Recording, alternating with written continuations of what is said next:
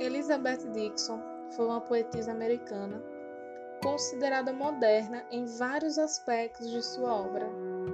Emily Dixon, em toda sua vida, não publicou mais de dez poemas, algumas vezes anonimamente, e teve sua numerosa obra reconhecida só após a sua morte.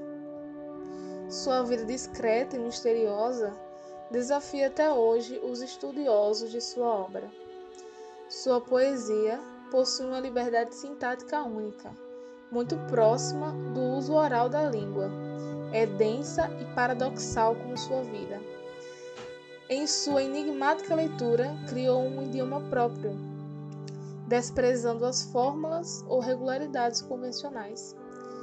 Ouça a seguir o poema Dizem que o Tempo, dessa poetisa conhecida como a Grande Reclusa.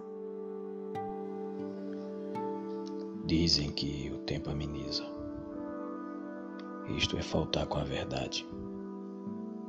Dor real se fortalece, como os músculos com a idade.